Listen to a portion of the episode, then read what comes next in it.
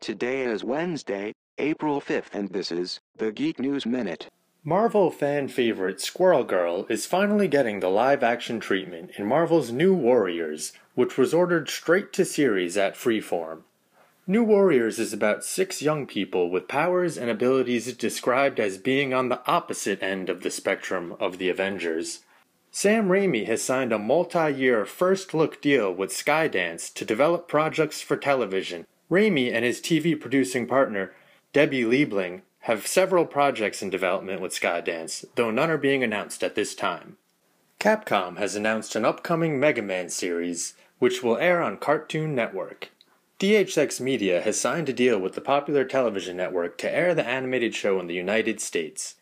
The show, which is targeted specifically towards 6 to 11 year olds and their parents who grow up on the franchise, centers around Aki Light, a normal, upbeat schoolboy robot who can transform into Mega Man. Make sure to check out our website at geeksbroadcast.com and follow us on Twitter at GBN underscore Geek Network.